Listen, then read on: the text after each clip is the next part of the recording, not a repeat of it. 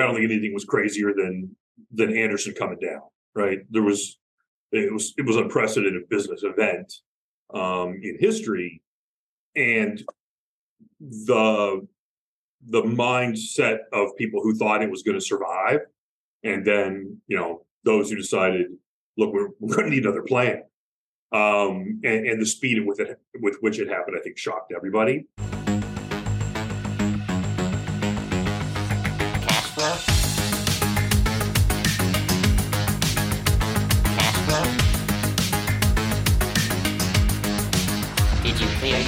Cash. Stan, thanks for coming on today. Uh, I've known you for, I don't even know, it's probably close to a decade at this point. Uh, and uh, you've been somebody who's impressed me quite a bit. Uh, you know, the the more I've gotten to know you and uh, heard about, you know, your your uh, career trajectory, what you've done throughout your career, how you started Eigen X. And I know a lot of people that, you know, we have in common, mutual friends also feel the same way. So I've never actually heard your entire uh, career kind of in sequential order. I've just heard the bits and pieces. Uh, you know, earlier in your career, you were part of Arthur Andersen. Uh, before the Enron collapse, you went on to LECG, uh, which also had a, a, spectacular collapse. And then eventually you went to start the firm that you wanted to work for, Eigen X, which has been around for, uh, you just had your 10 year anniversary this year. Uh, you guys are, uh, you know, hitting 20 million in revenue, about 100 employees. Uh, you know, we, we've my firm's worked with you guys. You guys do amazing work, and uh, you know, I'd love to just kind of hear all of the lessons learned throughout that entire uh, career trajectory. Yeah, thanks, Brian. No, I think we um, we definitely uh, have become experts at at reacting to whatever cards were dealt out there. Um, just in a bit of chronological order, I was actually working at um, GE Chemicals, uh, being a chemical engineer. Uh, went back and was uh, getting my master's at Drexel in electrical engineering with the thought that I was going to make new and better um, control software and, and things like that in the chemical industry. Um, but as I focused more on the software side and on uh, the AI and machine learning, um, I really felt there was more of an opportunity to to take that my career in that direction. Were you guys um, doing the AI stuff back then? I was, yeah. That was uh, that was learning systems early on. Um, it was rules based, but there was also um, a fair amount of machine learning um, on machines you've probably never even seen uh, Sun SPARCstations and uh, a lot of Unix before there was really a, a Linux world out there. Um, but in that vein of technology, then we ended up doing um, uh, some of the early uh, digital uh, catalogs online for companies that had large SKU sets and needed to do complex searches and things like that. So when you were managing bandwidth and uh, and picture download speeds because uh, people were doing it on a dial-up or a, a, load speed connection. You really sort of had to um, have a different level of thought process in your design and coding. Um, because I was doing that, I happened to be uh, looking for my next opportunity to focus more on the on the tech side, um, and that's when I met uh, Joe Lanzazera and the and the team at uh, at Arthur Andersen, who was trying to build um, uh, an e-commerce, a technology team around um, some of the new internet tools because they had clients that were asking for the service and they didn't really have time to build it internally. So it was a little unusual for them to actually um, make a senior hire to come in and um, and lead a team. So I came in as a as a senior manager at Arthur Andersen. Um, in um, see, that was that was the business services side, the business consulting. It wasn't the accounting side of the business. Um, so I got there just ahead of uh, of the divorce. So Accenture was still in our building at the time. It was still one firm, um, Arthur Andersen, and at the time Andersen Consulting. Um, but that split was going on just after I joined. Uh, they sort of made it final. So uh, uh, Arthur Andersen Business Consulting stayed with the account, accounting and tax team and Accenture went off. Uh, at the time of the split, um, each firm was about 85,000 employees and about $8.5 billion in revenue. So it was a pretty equal split on who went in which direction. Um, but Accenture took a lot of the tech, and the idea was that Andersen's business consulting team would focus more on small enterprise. So let's say, you know, a billion dollars and under. But of course, just like has happened throughout history with all the firms rebuilding their practice, as soon as Accenture was gone, we were focused on the big firms again and and, and chasing uh, bigger companies. So why why did they split? I think the split happened before the whole Enron debacle, right? It, it was. It was actually really fortuitous for Ander, for Accenture because they had time to rebrand and separate Yeah. um, before any of the Good real timing. disaster hit the fan um, on the accounting side. So it was it was pretty interesting. Um, you know, we always uh, sort of joked. You know, it was it was millionaire partners fighting over how to split up seventeen billion dollars. Um, Andersen had funded the growth of Accenture for many years, and then once it was really profitable, now it was um, asymmetrical distributions in the other direction. And so it was um, it was uh, mostly amicable. And I think the firms at that size, um, you know, you see that happen over and over again now. But at the time, it was the first, um, the first of the big splits where consulting left. Um, but it created great opportunities for those of us that were the business consulting side. Um, so we were servicing um, mostly larger clients, even at that time, um, and it was amazing the speed at which uh, the collapse came upon us. Um, I was at the partner meeting in, see, it would have been August of 2001, and uh, they were still mentioning Enron as one of the largest clients, and weren't talking about problems that had been encountered or or anything along those lines. And you know, by February of the following year, most of us were gone, and by May they'd ceased operations. So When uh when did the uh kind of the news cycle start on Enron? What, do you recall the date on Uh, that? yeah, I can remember sitting at uh, at a ski resort in Vermont watching Saturday Night Live, and the Andersen logo came up on the newscast part of Saturday Night Live um, as a joke, and I'm like, oh man, we are in so much trouble. Um, we're the we're the root of a comedy skit here. Um, it's going to be a problem. Um, Here, twenty years later, it's happening with FTX all over again. yeah. Well, the again, I would say even in those days, without that was even almost ahead of the 24 hour news cycle. Um, you know, the speed of the collapse, and it was um, pretty uh, pretty precipitous. And so, you know, we went from hey, we're going to work this out. We're going to, um, you know, we're going to maybe take a fine. We're going to have to, you know, re rework our quality controls, things like that. To uh, we're going to need a lifeboat. And uh, and again, remember watching um, Joe Berardino, who was the CEO at the time of Andersen, uh, testifying before Congress. And I, I always joked at a time when uh, we needed Winston Churchill, we had Neville Chamberlain. Um, it, it, just really didn't um, didn't look good. You could tell Congress was all fired up about the uh, uh, the situation. Again, all the firms had problems out there. Um, Andersen just had the unfortunate um, the situation of being first and, and certainly being the poster child. Now, of course, at the end of this whole story, and a few years later, um, you know, everything was taken back. The you know the um, there were no charges ever filed, and and basically Andersen got a hey, sorry, we over prosecuted in this story. Um, you guys are are fine, but the firm had been gone for five years by the time all of those things got worked out. So there really wasn't um, any you know real wrongdoing. It just the optics were terrible. so Um, the now- um the uh the, they got their accounting license taken away, but then it got restored five years later. Um, I don't think he ever even bothered to do that. The firm was so long gone. Okay. Um, but you know the um, the prosecution was around uh, the destruction documents, and that was all resolved, dropped, cleared, etc. Um, you know, the other amazing lesson was there were only a handful of people involved um, that actually were making these decisions in a, in a Houston office that I wasn't even aware of. Um, you know, and, and David Duncan was the partner on the on the account at the time.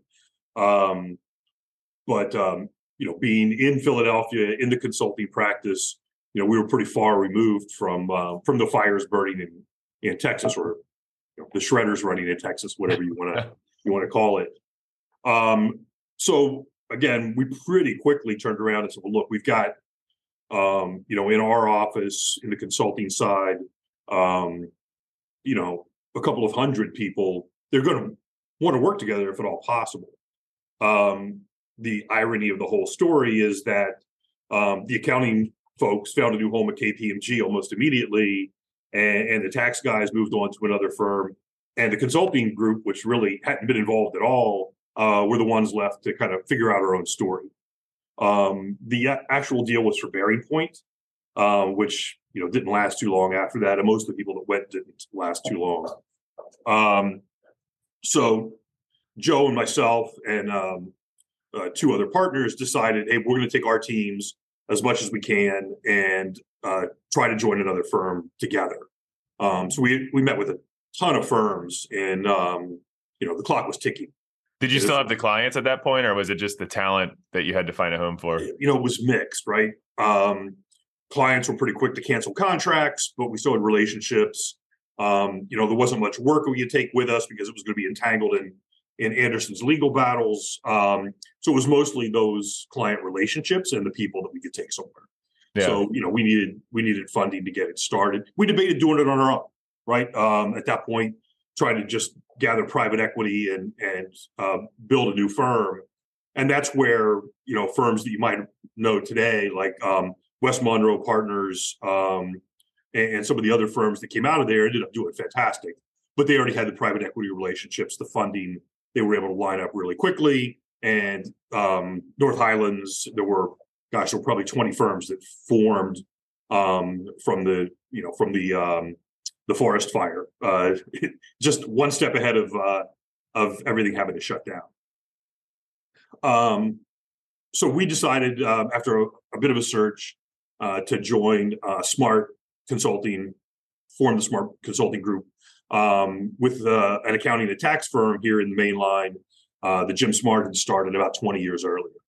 Um, so they were they were not much bigger than uh, than we are now, and you know we asked them to absorb 60 people and four partners um, and make it happen, right? And we'll we'll get this thing off the ground and get it rolling. So um, Jim Smart, being quite the entrepreneur, saw an opportunity that doesn't come along every day, um, you know, and, and brought us in, let us um, let us get our, ourselves up and running.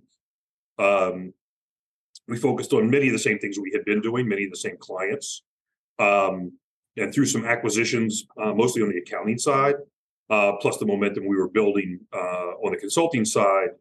Uh, we joined in 2002 uh, to really um, launch a consulting practice for them. How big were they at Um, the time? What's that? How big was Smart at the time? Um, also, about I think they were about 100 people, about 20 million. Okay. uh, when we joined them at that point, and we brought in another fifty or sixty, something along those lines. Um, but uh, we caught the uh, you know the upswing in the economy for sure from 2002 uh, to 2007. Um, That's a big risk, though. I mean, to for Jim to take on uh, adding, you know, basically increasing your headcount fifty percent without having the revenue and the contracts to back that up. right, right. That's a um, it's a bold move, um, but five years later, we were doing about 100 million in revenue. Um, so between the acquisitions and the growth curve, um, the larger clients that we were chasing, um, it was um, you know it was a rapid growth for everybody. So it, it was a little bit of a slow start, right? It was um, integration issues, um, backlog issues, clients coming in and getting new contracts in place, um, acclimating our people, and you know we were only able to bring about 60 people, even though the team had been 150, 160 people. So, you know, um, a large when you have 85,000 of your uh, friends and colleagues thrown into the marketplace, you end up knowing um, people at clients and other firms, uh, et cetera. So it, it really created an interesting network that uh, you know we still refer to as alumni, right? And we'll still, um, you know, there's still an alumni association. There's a a LinkedIn section for Andersen alum, et cetera. And you know, the um, the last of the groups, um, the youngest of the folks who would have joined in 2001. Um, a lot of them are CFOs and CIOs places now. We'll see promotion announcements. Um, but the growth at Andersen, we we I'm sorry, the growth at Smart, we continue to get um, interested people having us join them, and you know, there's always mergers, uh, there's always um, acquisitions, and Smart had turned down a number of those things as we were growing. Um, but a private equity deal came along and um, in the summer of 2008. Coming into the spring, going into the summer, um, we'd had rapid growth rates. Um, the private equity deal came through that was um, just compelling. And the idea was build this platform more rapidly, acquire other firms, and and go from being at the time about 100 million right to, to being more like a 300 million dollar firm. Uh, so the private equity private equity group bought out um, the majority of of our equity uh, from the partners at Smart. Um, and then that before it became LECG, or was that? Uh, so the first acquisition they did was LECG. Okay. Right. and was it was a, a, smart LECG, or what was the platform called of that? It, it was going to be called uh, Smart, but then they decided to use the LECG brand um, when they sort of parted ways with Jim. He and the private equity guys disagreed on direction, and they decided to buy LECG and um, and use that as the platform.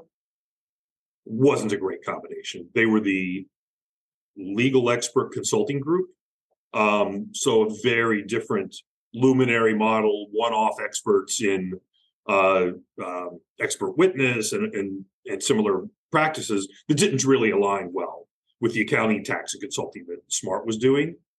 Um, but of course, you'll recognize those dates coming into 2008. Now we see an absolute economic meltdown, um, just as we're supposed to be ramping to the next level. Um, as you can imagine, the private equity team was not excited for us to um, start missing targets, to start um, missing covenants on our our loan uh, and, and, financing plans.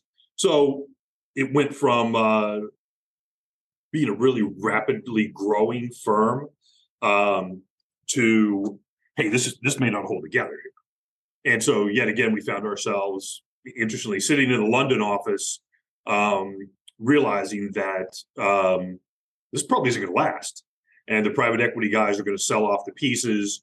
Um, and we had some um, insight into what they were looking to sell us to. Um, we had a chance to meet with some of the other firms, did all day meetings, um, but man, this was speed dating. You know, we had two weeks um, to close a deal on as much of the um, audit, tax, and consulting practice as we could, not necessarily together. So I've heard, I've heard um, stories about LECG where uh, there was at some point where kind of like the partners disbanded and took a lot of the clients and took a lot of the top talent along with them. Uh, are we at this point in the story, or did, did that, that already happen? Um, you know, once once LECG was acquired, and I'm not quite as familiar with that side of the, the story, but um, they were more of a assembly of independent um, experts than they were a firm tied together with partner agreements, non-competes, non-solicits, right? So um, they weren't quite the um, single entity that maybe um, the the team thought when they were doing the acquisition. Yeah, that right? was what so, I heard. They didn't they didn't have those non competes in place. Everyone just said, "Okay, we're going to go take our business and build our own firm." Some some did, some didn't. Um, but uh, it was really the economic headwinds that we ran into that were the problem, right? And um, as we got nearer and nearer to the end of our um, financing, uh, that's when we had to find a, a home in that two week window. Um, so I, I um, Joe and I were in London. We took the red eye uh, back to Newark Airport, uh, got in the car, drove to Philadelphia Airport, um, and met with the folks from Grant Thornton to go through a, a kind of all day meeting to see if they could make this work. Right. And so at the end of the day, Grant Thornton acquired um, all of the tax practice, which they were very excited about. Um, the accounting practice, which was smaller, but again, a good fit for Grant Thornton. And consulting was was somewhat the add-on that aligned in some places, didn't align in others. Um, and that whole deal got done in a, an amazing amount of speed. I mean, so to their credit, uh, Grant Thornton worked through that in a really rapid pace. But now we had to do client transition, um, contract uh, movement, uh, people movement. Did people want to come? That nobody had to.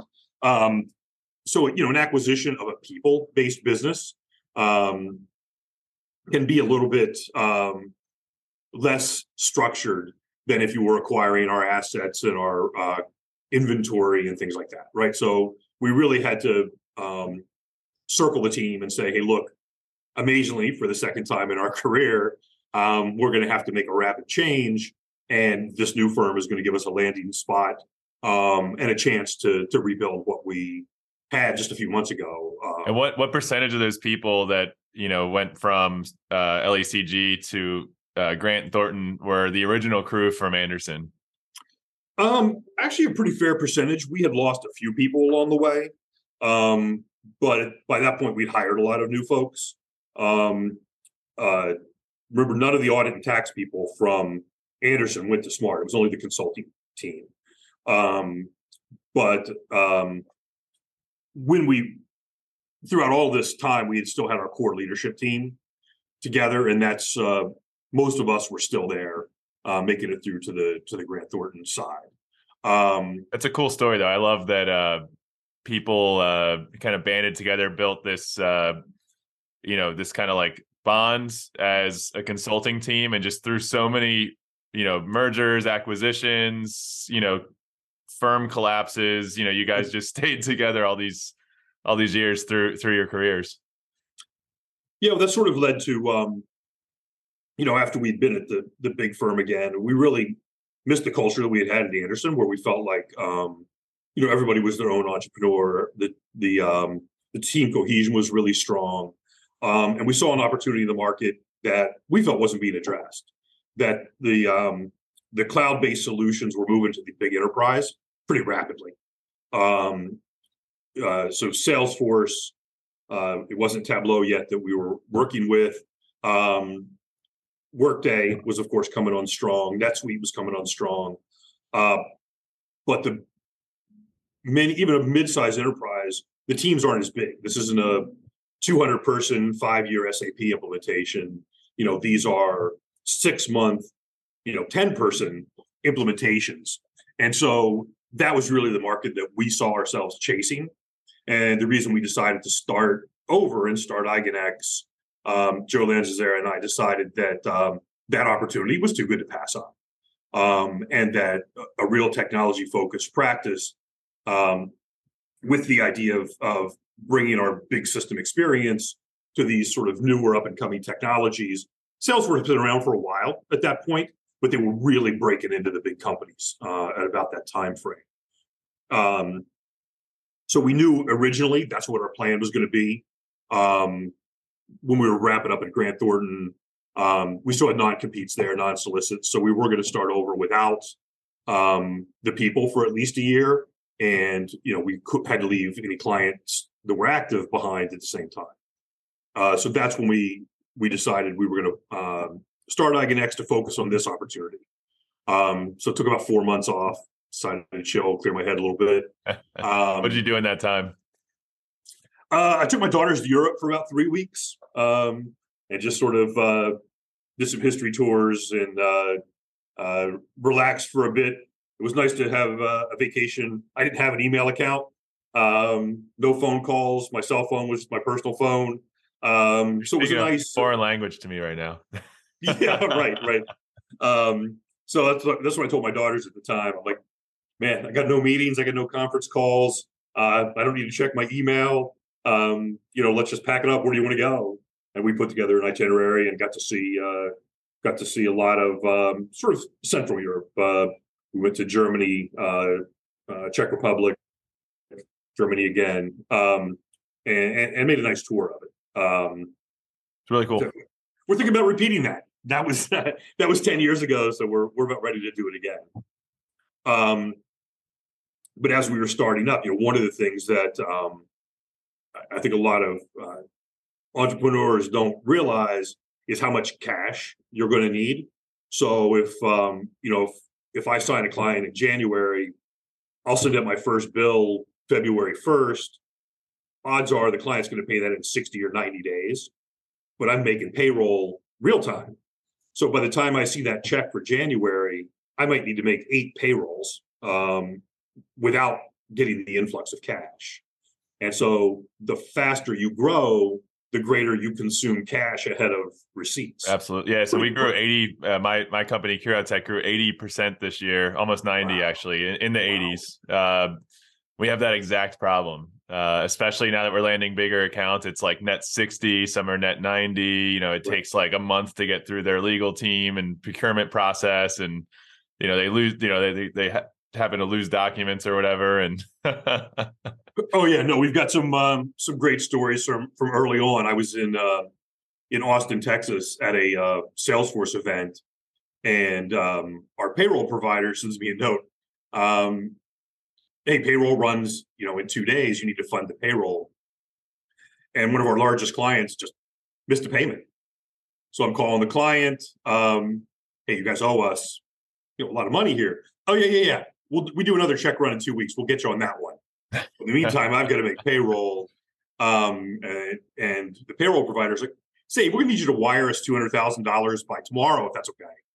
Um, so I'm running around trying to find a live Schwab office in Austin, Texas, uh, because I just signed for the wire to come through. So, so you had to pull it out of your personal account. Oh yeah, I had to pull it out of my personal account. And I was going to ask how. So I mean, obviously that's that's one way, but uh, how how do you how did you manage growth when you guys uh, and we're kind of jumping ahead to Eigen X, but how right. how did you uh, manage growth through those like high growth periods when you know the company is just consuming a lot of cash? So originally, um, we met with some other um, Andersen folks that we knew in DC, um, really just to get some advice. And and I went down and had lunch with uh, with my friend JP Foley, who was another Andersen partner. Um, they had sold their earlier uh, consulting company and had started a, a, new business called Dominion Business Consulting, focused pretty much on federal. Um, and when I met with them, they were like, "Well, how about if we help you with the funding and we'll manage your uh, payroll and receivables for you uh, while you're growing, and then you can grow the commercial practice, and we'll grow the federal practice. So when they so, handle the payroll and receivables, they're just basically kind of factoring for you at that point. Exactly. And uh... exactly. So um, they took equity in, in exchange for that. Uh, but about two years into this uh, deal, they were growing really rapidly in federal, and we're probably going to do another deal, be bought by somebody and decided that a commercial practice in Philadelphia wasn't really aligned. And so at that point, um, I bought out their equity. And How much? What percentage did they have? So they had fifty percent. Fifty percent. Um, how much were they floating? Like, how much revenue were they floating for you guys at that period? At that time, it wasn't a lot. I think, I think we were in maybe three hundred thousand. Um, okay. uh, but uh, you know, receivables kept growing as we were getting bigger. Um, but it was a little bit a mix of a strategic decision and a cash flow decision. Um, and you know, we made them a pretty reasonable offer. We were all friends, and um, that's when Stacy Berry and Rita Desai uh, bought in in as equity partners at at uh, Eigen X to help help me fund that buyout um, uh, from the guys in Dominion. So cool. a little bit of a complicated story. Um, in a big circle of events, um, just this past year, JP Foley joined Eigen X um, to launch our federal practice in DC. It's one of the Dominion so guys. He's one of the, he is was the the Dominion guy. Ah, okay. So, so he sold his um, practice so and then came and came and joined you. He did. Uh, nice. Many years later, but it's uh, it's great to have again yet another uh, Andersen alumni back uh, helping us grow. It's funny how uh, I see this over and over again, and you know you, have been in business you know, obviously much longer than me, but uh, the longer I do it, the more I see things come full circle years later. Like something happens, you meet somebody, and then, you know, five, ten years later, it comes full circle in just some unexpected way. Well, it was interesting that, you know, when we left um, Grant Thornton because of our non solicit, we couldn't bring any of our people. And so many of those folks ended up going on to other consulting firms or industry or whatever. And then over time, um, you know, I get a phone call, hey, I'm not happy here. Do you guys have a spot for me? Yeah, man. Where you know where do you want the the offer letter sent? And so we've kind of reacquired um, much of our team that goes back to um, Andersen, that goes back to Smart, um, as well as some really brilliant folks that we've picked up um, along the way that we've met in other places. So it's, um, I said, it's a little fuzzy to me when I walk out here sometimes okay, wait, that person was at Smart, but they weren't at Andersen with us. Uh, this person was never at Smart. We met them along the way. Um, so uh, Rena Desai had been at Smart, but she didn't work with me. She worked in another group. Um, Stacy Berry had been at IBM, and I never worked with her uh, prior to her joining us. Uh, she was the first employee at Eigen X. You need to build one of those walls where you have all the headshots and like yarn connecting all the pins on people's headshots. And yeah, there's a there's a weird ER diagram that goes in there somewhere, and and many of our folks too will be, hey, we hired this person, um, and they would say, well, you know, the brightest person I worked with at my other company was, you know, this person. You should interview them too. So we have a lot of people who went to college together, um, who were referred in um, because we do we do have a good employee referral program as well. But also, you know, folks remember who the the bright people were that they worked with. Yeah, cool. Uh, so what was uh, what was like uh, the most crazy time of your career? Was it building Eigen X in the early days? Was it one of these kind of like rapid transition stories that you talked about earlier, or what was the craziest time? Look, I don't think anything was crazier than than Andersen coming down. Right? There was it was it was unprecedented business event um, in history, and the the mindset of people who thought it was going to survive, and then you know those who decided, look, we're, we're going to need another plan um, and, and, the speed with it with which it happened, I think shocked everybody. Um, to have it again, not exactly recur because uh, the end of Smart was a totally different situation. It was the the economics and the and the financing behind it that was um, more of the problem. Again, rolling into the housing market collapse, and um, at the time at Smart near the end, you know, our two biggest clients were AIG and Royal Bank of Scotland right? To two entities that were sort of front and center um, in the um, in the mortgage uh, crisis and collapse. Mm-hmm. So it was interesting times. Yeah, yeah. So uh, did you get a lot of reporters hitting you up to uh, do stories or anything back then? Uh, time period. You know, we were a little bit under the radar. Uh, certainly at Andersen, we were.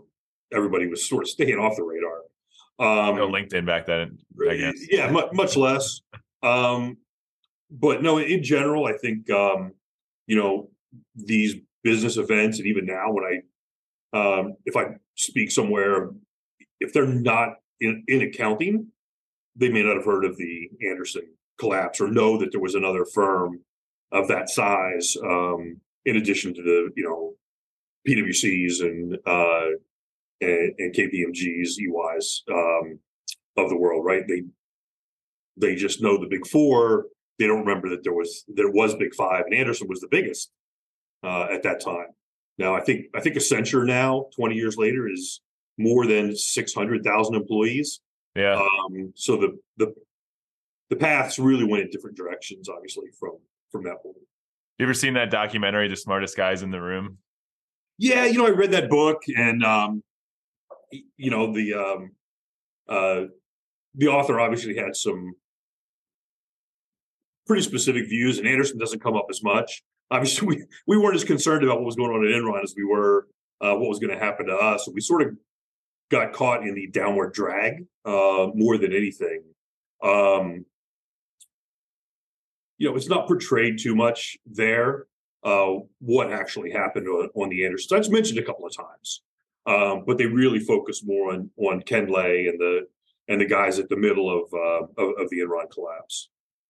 So uh, FTX is doing the same thing right now. Uh, I'm sure you've been following that story. And uh, the guy who is appointed the, the interim CEO or whatever to try to clean up uh, FTX, uh, he was the guy who did the Enron turnaround or whatever, tried to salvage assets or whatever at the time. And uh, he he came out and made a statement, I guess, a week or two ago. never in my career have I seen such lack of corporate controls and just blatant fraud.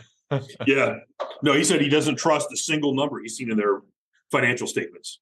So it's it's that's going to be ugly too. I was asking you about the uh, reporter thing because I've been reaching out to a bunch of ex- FTX people trying oh, to get one of them on on the podcast here. that, would be interesting. and uh, they seem pretty reluctant. yeah, I doubt if anybody wants to talk while while pending litigation. Uh, probably don't want to have anything on record as uh, yeah the, that could be used against them in court. Yeah, yeah. I, am not going for the C level. I'm going more for like the middle level, hoping someone has an axe to grind or something. But uh, yeah, I haven't been able to get anybody on yet. Yeah, I think you you'd probably be surprised. Most of them probably would say, "Hey, I worked for a big company that was growing rapidly, and uh, you know, I just had a corporate job where I was doing my thing day to day, Yeah. and they probably had no awareness of of what was going on at those higher levels. Uh, but yeah, it's it's going to be a debacle of somewhat epic proportions. Yeah, no doubt there. Uh, so I, I was really interested to hear about your um, the cash flow stuff we were talking about earlier because uh, that's you know kind of podcast episode aside that stuff i'm you know current as i mentioned we're growing fast and uh just curious how you guys uh coming back to that how you guys overcame that you know did you leverage line of credit uh you know how did you kind of get through those those high growth periods of Eigen X? Um, I mean, obviously, we started um, funding it on our own. Um, we were then able to get some bank financing, but if you're familiar, the the the SBA loan program has a cap of I, it goes up every year, but I think it's around three hundred fifty thousand dollars. so it's Um, three yeah we did that it's 350 unsecured Yeah. and it's up to 5 million if you secure it Um, but I mean, it, if you're going to secure the loan, you might as well just take out a mortgage, right? I mean, Yeah. There's that was one of the things I just refused to do um, to secure any of the loans with real estate. So, um, you know, you don't want to you don't want to mix too many of your assets here. You know, Yeah. um, so we we operated under that plus you know my own financing above that uh, for a number of years. But it, again, as we started rapidly growing, um, we were able to start working with um, uh, Meridian Bank, and Meridian is uh, much more reasonable in their requirements around um, our line of credit. So now we have um, an adequate line of credit to support our growth, um, really to the next level, and that's it's secured, but it's really our receivables that are uh, you know are our assets here. how, how much do they uh is it like 80% of receivables or how much do they That, that's a uh, pretty typical number. So that's that's what um, I think banks that understand the business will usually do eighty percent of outstanding current receivables. but meridian goes above that though What's that? meridian goes above the 80% of receivables Uh, no, they go to eighty percent. That's the same deal we have Yeah. with them. Uh, again, which is pretty typical. I think the um, the ability to understand our business and understand that our clients are mostly Fortune 500 companies and large universities. Those receivables are getting paid. Um, you know, our bad debt is almost uh, de minimis. That you know, if we send a proper invoice, we do get paid. It just might be in 90 days. Yep. Yeah totally totally get that and so having a real commercial line of credit that supports this growth just takes the pressure off of the partners here and having to fund um you know if we win a big deal and we have to hire five or six people again we have to fund that that growth payroll until we can get to that next level um, and start collecting money on the on the additional work. Yeah yeah. Uh so what's uh what's the future of Eigen X? where are you guys uh where are you guys going? I, I know you started the uh, federal services uh right office down in dc uh but where where do you guys want to take it Um, you know, I think right now we're um, we're pretty happy with with our lanes, and there's a lot of growth to be had. So our lanes are CRM, which is really Salesforce, um, and the Salesforce ecosystem has a lot of room for growth for us. Right, new products that they're acquiring, uh, new verticals that they're focused on, and so we see a lot of growth in that space as well. Um, we've done really well in in higher ed, mostly with large universities. Uh, manufacturing is a big vertical for us, and then life sciences is our biggest vertical out there, with a smattering of of financial services and banks uh, mixed in. The the other lane, um, our solution set is analytics, which for us is pretty heavily Tableau, um, but also uh, Snowflake, um, Alteryx. We're doing a lot now with Databricks and DataRobot, and seeing a lot of growth in the uh, machine learning and AI side of the uh, of the analytics skill set. I love AI right now. I've been playing around with OpenAI, and Yes. uh, you know, I, I I'm thinking about in the future, you know, building other companies, and for sure, AI is what I'm most excited about. Uh, building something on like GPT three or GPT four. Uh, Codex is in beta. I just got access to Codex, and Okay. uh, I don't know if you've seen that, but that's like Mhm. machines building machines. You can literally feed uh you know english instructions to the api and it will write code for you That's pretty Uh, amazing. yeah. Right now it's function by function. So you, you know, you have to kind of take it like 50, 100, 200 lines of code at a time and still kind of structure your application. And it's not always written the best, but, uh, I think in like 10 or 15 years, you'll be able to say, you know, hey, build me a CRM. I'm an HVAC company that has 300 trucks in the Northeast. And, uh, you know, here's all of our purchase orders and invoices. Just go consume all this data and then build Yeah. me a CRM. Yeah, and I think that's that's where we're seeing things in the data side, um, starting to take it on more and more frequently, right? On how you're ingesting the data in the first place, and having some of the um, the machine learning tools um, make decisions in the in the data ingestion process, which is pretty interesting. Um, So you guys are using it mostly in analytics right now. mostly the analytics side, yeah. Okay.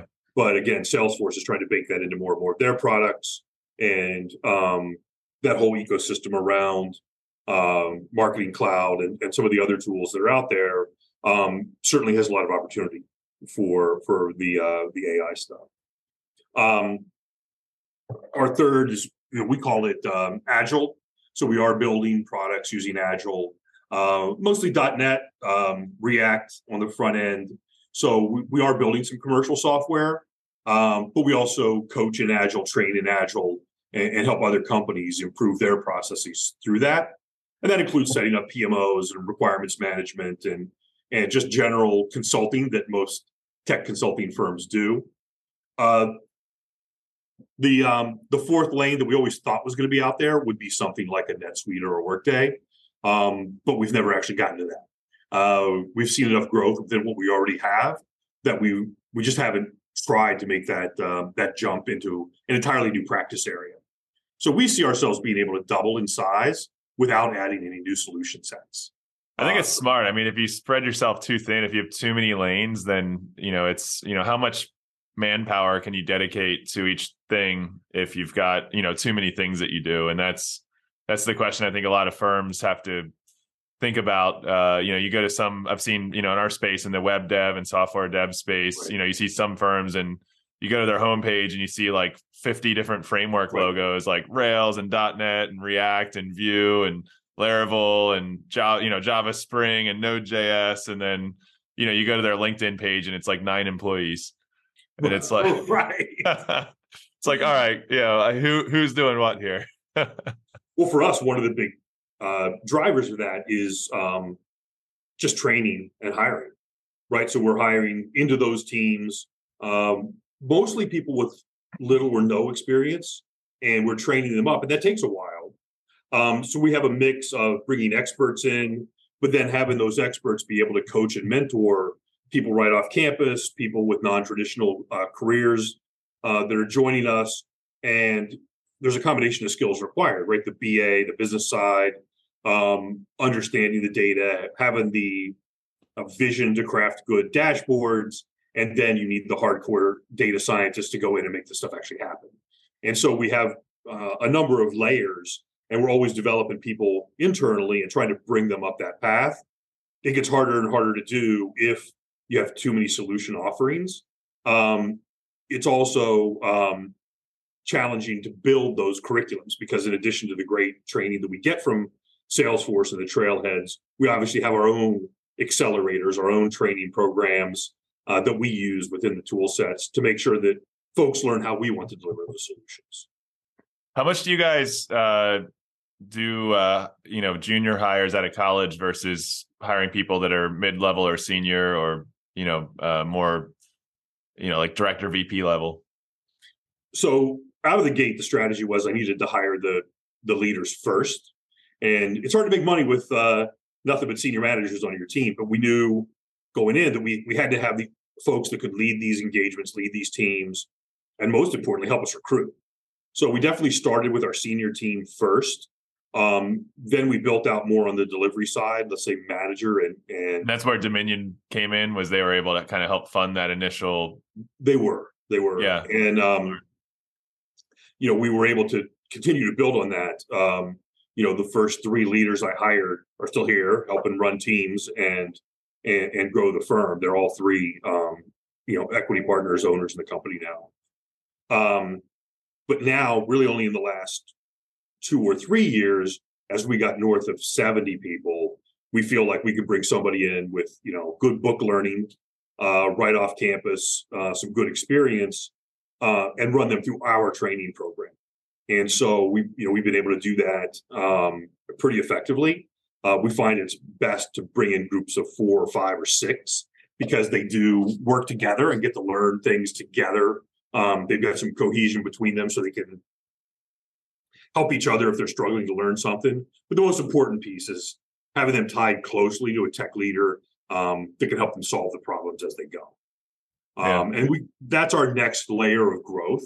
That that's probably going to be from um, you know a shift to more junior and mid-level resources and promoting our current uh, leaders into more senior roles to help grow to that next level. I think you. I mean, we've struggled with that. Uh, we've never really hired junior people. We might be getting to the size where we're, we're ready to, but I, I feel like you have to be probably a hundred or two hundred person team in order to really absorb, you know, even small cohorts of of junior people out of college and adequately train them and nurture them. You know, kind of groom them on their career and you have to have projects that are big enough um, that they can shadow on and learn something valuable. Um, you know, most clients aren't that interested in paying for people that have no experience, so we have to get them the experience, usually on our nickel, yeah. um, while they shadow, learn, and train, so that they can then start bringing value to clients on, on projects and you know become a, a, a, you know a billable resource. And that takes time, and, and that's an investment that we're making now, uh, going into into 23 with having that higher class from last year be ready to come in and, and, and be pretty valuable members of our teams. Yeah, that's awesome. Uh, one last segment uh, to touch on, and then if there's anything you want to touch on. Uh, so on the sales side, uh, what percentage of your deal flow comes from your kind of like the Andersen alum network or the Smart alum network versus uh, good old fashioned outreach, you know, marketing, uh, you know, kind of grinding the pavement? Well, interestingly enough, um, you know, a lot of our Andersen network are uh, starting to retire and play golf and uh, in South Carolina, right? So a, a, lot of the folks that we had known that were more senior to us are sort of, you know, becoming advisors and board members and things like that. So there's still some of that out there. Um, I would say that's a that's a onesie twosie type of thing. Um, but was it more when you first started, though? Was it was it more, more when we first started because those folks were maybe still being the CEOs or CIOs somewhere. Um, now it tends to be more the folks we knew at Smart and other places um, that have gone on to build careers and they know us um, and know some of our people. So they may um, request individual team members that they know because they worked with them in the past. Um, but I would say that probably represents at this point, um, I don't know, maybe 10 or 15% of our net new clients. Um, we also have delivered well for um, you know a CIO somewhere, and he or she takes a job at a new company, and then they decide they need some of that same help. Referrals. Uh, so I would say the network of um, of happy customers moving around, combined with the referrals within certain verticals where you know a CIO will call uh, a colleague at another um, uh, university and say, "Hey, we're trying to do Salesforce in higher ed. You know, who would you use?" And we're usually on that short list uh, of names that be given out. So it's more customer referrals versus like platform uh, partner referrals, like Salesforce themselves, or it, it varies, um, but it's more it's more client referrals. Um, many of our clients in Salesforce have Salesforce when we met them and are looking to enhance the implementation that they did a few years ago. Um, we do do net new deals. We're out to competing with them, and we we do work with the Salesforce uh, field team on opportunities like that, um, and the same with Tableau. Again, representing a you know a, a portion of our uh, inbound sales, uh, but it's still that network um, and referrals, and then obviously the partners uh, being out there meeting folks every day, um, being known in the Philadelphia market. But our clients are are national and even international. Um, we've done uh, done work in the EU. Um, we have a client now in Australia. Uh, we've done some work in Singapore. So uh, we do do work globally, but that's usually a client bringing us to their um, outside the U.S. Um, entities to work with them. But from a from a U.S. standpoint, Um, we have universities we work with from coast to coast. Uh, we now have two people in uh, San Francisco servicing clients on the West Coast and, and helping with some of our larger university clients. Um, and we can see that to continue to grow. Uh, to be honest, we've been hesitant to have employees that weren't somewhat proximate to this office, um, and we've become more flexible on that uh, with some folks in um, in Florida, some folks were in Indiana. Uh, we've got some folks in California, so we we now have some smaller percentage of uh, totally remote workers, but all U.S. based. Um, and we, we feel like that onshore model is a requirement for the type of work we do. Yeah, that makes sense. Uh, it's interesting. So it sounds like a lot of it's referrals and networking. Uh, for us, it used to be almost, you know, it was heavily uh, organic. So like, you know, search and paid marketing strategies, kind of like in, inbound marketing strategies, Google mm-hmm. organic search, paid search, uh, stuff like that. And then mostly, so maybe half that and half referrals and and word of mouth. Uh, we've built over the last three or four years uh, an outbounding strategy. So I have a SDR team, and we're doing outbounding to our ideal customer profiles, and that has become fifty percent of our net new. Wow! And then we've got about uh, thirty percent, roughly, maybe thirty-five percent is referrals, either from existing customers or partners. Uh, and then the remainder is probably back to that like marketing inbounds, you know, kind of organic, uh, paid strategy. Uh, but it really, when we took off growth in 2021, uh, that was as a result of the outbound uh, strategy work we were doing in 2019 and 2020. And uh, it's interesting. Uh, uh, I think as, as companies grow, it's you know your deals come from different places, especially as you go through different uh, kind of uh, layers of of uh, customers. You know, you start out with smaller customers and you move, you know, into bigger customers and eventually even you know large enterprises like where you guys focus. And uh, as your customers come from different, you know, as you get different types of customers, they're coming from different places. And, and I think uh, that's that's something we're evaluating now for the next year or two because um, you know it does require more and more sales coming in to continue to fuel the growth, right? It's probably beyond what the partners can sell themselves without some help, whether it's uh, you know an outbound program, whether it's um, a larger marketing campaign, or whether it's dedicated business development people. Um, that's a decision that we're we're kind of wrestling with now. Um, we've seen all of those things be successful. What's right for us in the next you know 24 months? Yeah. And the partners can still, you know, take the sales calls right. and do the meetings, but uh, basically have somebody else kind of doing the legwork of getting those meetings lined up. Uh, and that's where that's where I think we're probably leaning, uh, just because we need so many prospects to generate the the revenue we're we're targeting for the next year. Yeah, yeah, it's interesting.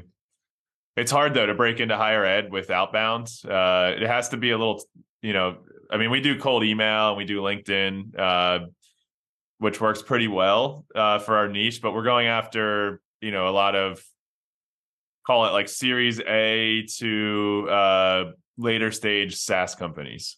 Hmm. That's kind of like the niche we've been working in a lot. Uh, that, uh, you know, a lot of e-commerce businesses. So typically they're, you know, 20 million to low hundreds of millions in revenue. Uh, we do have some larger uh, clients. Like we just landed a, um, I think they're like a four billion dollar. Uh, actually landed two large enterprises. One's a three billion dollar uh, tier one ISP, and then the other one is a four or five billion dollar international consulting firm. Uh, mm. Both of those were inbound though, so they just found us through Google search or uh, you know like our partner profiles and uh, those were inbounds. But getting into those companies outbound is really hard because they have super strict like firewall rules on email and uh, you know getting to the right person with the right message. Like if you're going after a SaaS company and you know specifically what their pain point is.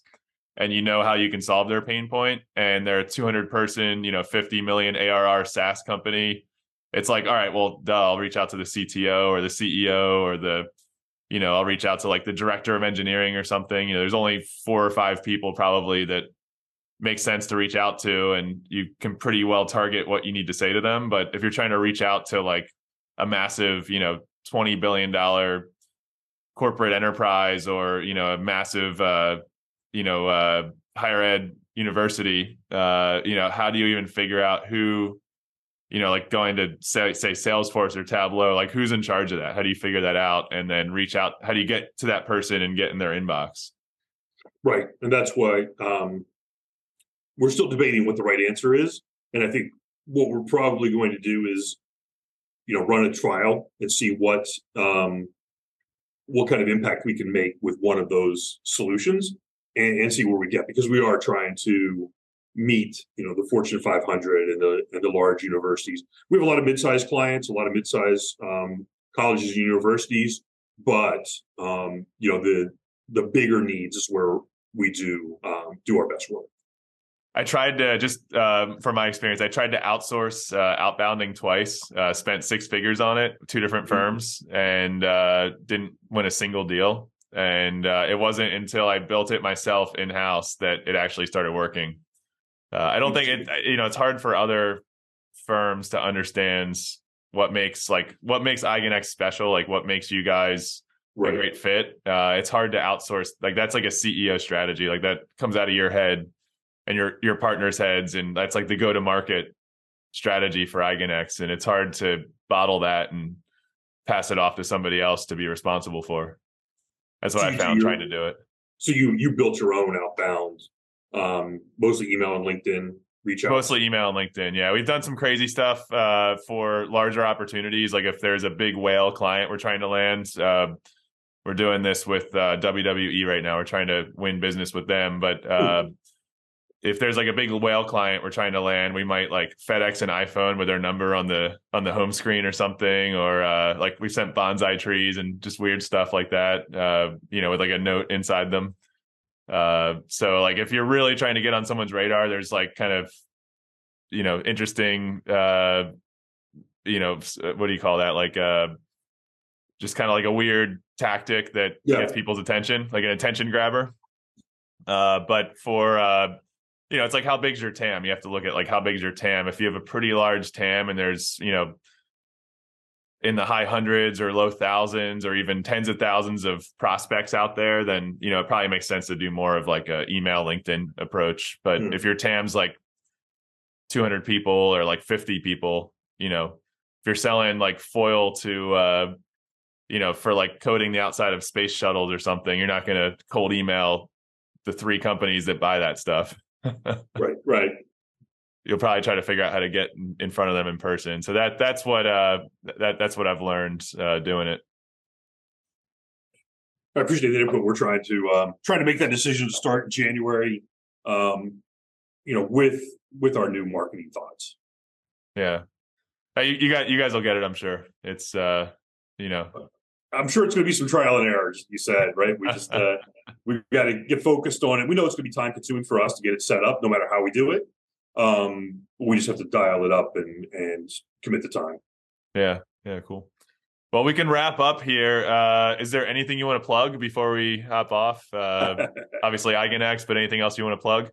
Uh, no, the thing I would say is, um, you know, we're always in the market for technology talent, and so we're we're out there um, meeting universities. Um, uh, we run a lot of the user groups uh, in in this area for Salesforce and Tableau, where we're bringing in speakers and um, and making sure that the user community here is pretty tied together. So uh, those have been great things for us to invest in and and make sure that um, that our folks are out there, you know, being seen as the the experts in the space, which they are, um, but just to be a resource that um, that the clients know they can call upon. Cool. Well, this was fun. G- great episode, Stan. Always good to see you. And thanks, Brian. Uh, Anytime. Thanks coming on. All right, man. Have a good morning. See ya.